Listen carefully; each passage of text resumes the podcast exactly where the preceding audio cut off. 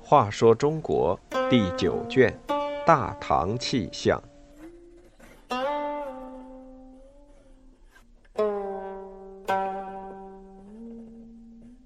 十八，国舅进京。两个山东农民一夜之间改变了命运。原来他们是皇帝姥姥家的亲戚，他们进了皇宫，从社会底层一步登天。国舅姓吕，名道贵，自称隋文帝杨坚的舅舅，其实只是舅舅的堂兄而已，所以这个国舅应该加个引号。道贵家住济南，出身庄户人家的他，做梦都不曾想到当今天子会是他家亲戚。一日，侄子吕永吉从集市回来，告诉道贵。传说皇上前些年曾到山东找过他外婆家的人，还说皇上的母亲姓吕，后来嫁了皇上的父亲，这才去了长安。由于东西未分裂，太后一直没有机会回山东娘家省亲。道贵听到这里，不禁把大腿一拍，说：“不知太后会不会是你苦桃姑妈？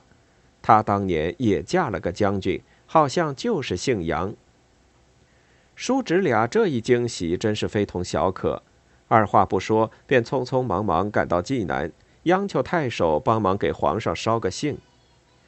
太守虽然觉得这两个乡下人荒唐可笑，但万一真是皇亲国戚，可得罪不起，于是老老实实给皇上奏了一本，说他辖区有个吕永吉，自称姑妈名苦桃，嫁给杨某人为妻，云云。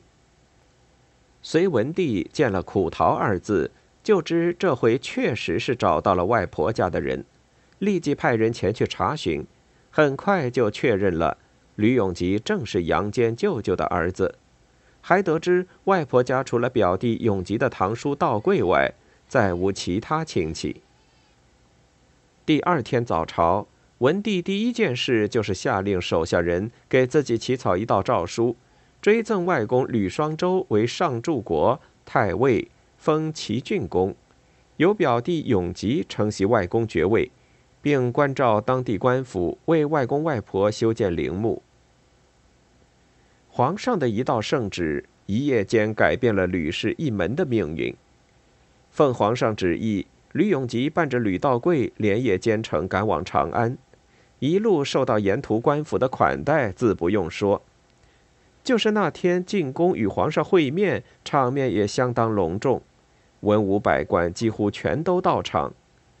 可是谁也没想到，皇上外婆家来的贵宾，竟是两个没见过世面的乡巴佬，尤其是那个自称国舅的吕道贵，更是个不懂规矩的粗人。隋文帝初见几十年未谋面的亲戚，不免触景生情，还没张口说话，就抽泣起来。可是这国舅一双眼睛却只顾东张西望，观赏着金碧辉煌的宫殿。皇上正想让他入座，不料道贵搀起了皇上的手，两眼直视皇上的脸，放开嗓门说：“阿坚呐，看你这张脸长得多像苦桃姐呀！皇上真是我们吕家的种，别人想偷也偷不走啊！”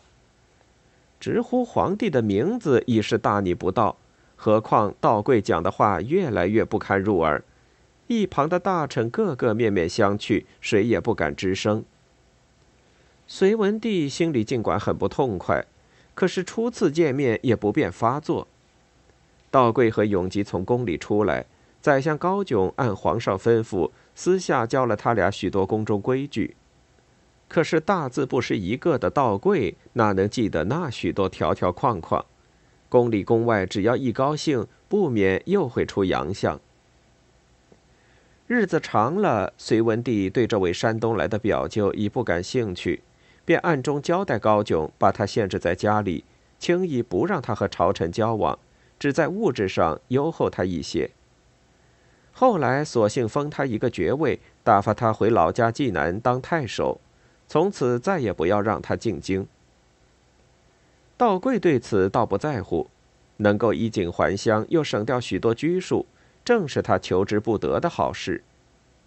回到济南，道贵逢人便称自己是当朝国舅，隔三差五要在府衙设宴，请的尽是三教九流的狐朋狗友，高兴起来还会敲锣打鼓、前呼后拥的去看望从前的街坊。济南的望族近身对于这个粗俗不堪的国舅，唯有连连摇头。隋文帝虽然眼不见为净，可是耳边仍不时听到有关国舅的闲话。后来借废郡设州县的机会，不再安排道贵任何职务。吕永吉毕竟年轻乖巧，进京之后自管闭门享福，很少出头露面，所以倒也没有给皇帝表哥添多少麻烦。大业年间。隋炀帝大概不愿看到这个乡下表舅待在城里吃闲饭，授了他一个上党太守。胸无点墨的永吉面对案几上堆积如山的公文干瞪眼，只勉强干了几个月，就向朝廷辞职，回济南老家去了。